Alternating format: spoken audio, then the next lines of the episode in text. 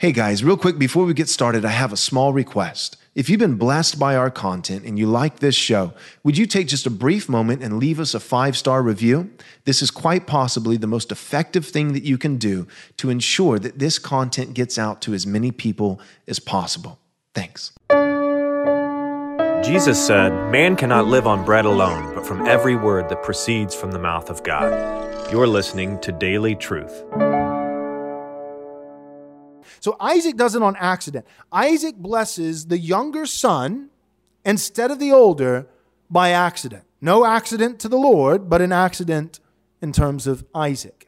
Now, Jacob does it on purpose. See, Jacob takes his grandsons now, the two sons of Joseph that he had had with his Egyptian wife when he was in Egypt serving as viceroy, second in command. The Lord had exalted him in Egypt, and he had two sons, Ephraim or Ephraim and, and Manasseh. And, and what, what Jacob does is that when Joseph brings his sons to his father, their grandfather, for the blessing, um, he puts them in front of Jacob to where the older will be at the right hand of Jacob and the younger would be at his left hand. Right? That they would both be blessed, just like Jacob and Esau, but that one would get a greater blessing and the other would be given a lesser blessing. But then what Jacob does is he crosses his arms.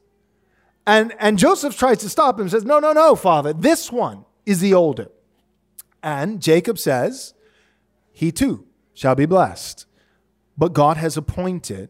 And it's easy for us, the younger, to, to have the greater blessing. It's easy for us to look at that and say, this is just, this is just... This isn't God's will. This is just Jacob being classic Jacob, subverter, deceiver, right? Jacob was the younger one. He got the better blessing by tricking his brother, and now he's over here cheating. You know, he's made this his mission in life, to cheat older siblings out of their blessings, you know, because that's what he did. No, no, I, what Isaac did in blessing Jacob over Esau was the Lord's design. Isaac's mistake, but the Lord's intent. And, and what Jacob does is by by intent. Jacob is not mistaken. He does it on purpose, but it's still also the plan of God. What I'm saying here, the principle is this: the sovereignty of God. The sovereignty of God is always at play. God makes no mistakes. He is sovereign over the things we do by accident, like Isaac, and he is sovereign over the things we do on purpose, like Jacob. In either case, God will not be mocked. God will not be fooled. We can't outwork God or go around his plan or subvert. None of that can happen. Who can thwart his plans? The Bible says God is in control over all things. He's in control of the decisions we make intentionally, and he's in control of, of the things that we do by accident. And so in both cases, we see uh, the lack of intent with Isaac and, and the presence of intent with Jacob, and yet both align with what God had ordained, what God had ordained. All right, all right, all right. Stop twisting my arm. I know you want to hear the inside scoop. Here it is, the glorious vision of Right Response Ministries for the first half of next year, twenty twenty-three. We have not one, not two, but three massive endeavors that we will accomplish by the grace of God. The first you already know about. It's our Theonomy and Postmillennialism Conference, May fifth, sixth, and seventh, with James White, Joe Boot, Gary DeMar, Dale Partridge, and yours truly, Pastor Joel Webbin. This is selling out incredibly fast. By the time this commercial airs, you may not even be able to get a ticket. I, I I really don't know.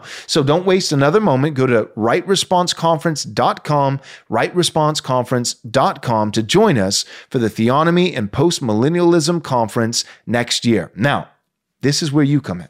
We need your help. Our next two endeavors are, number one, a documentary style film, and number two, a brand new studio.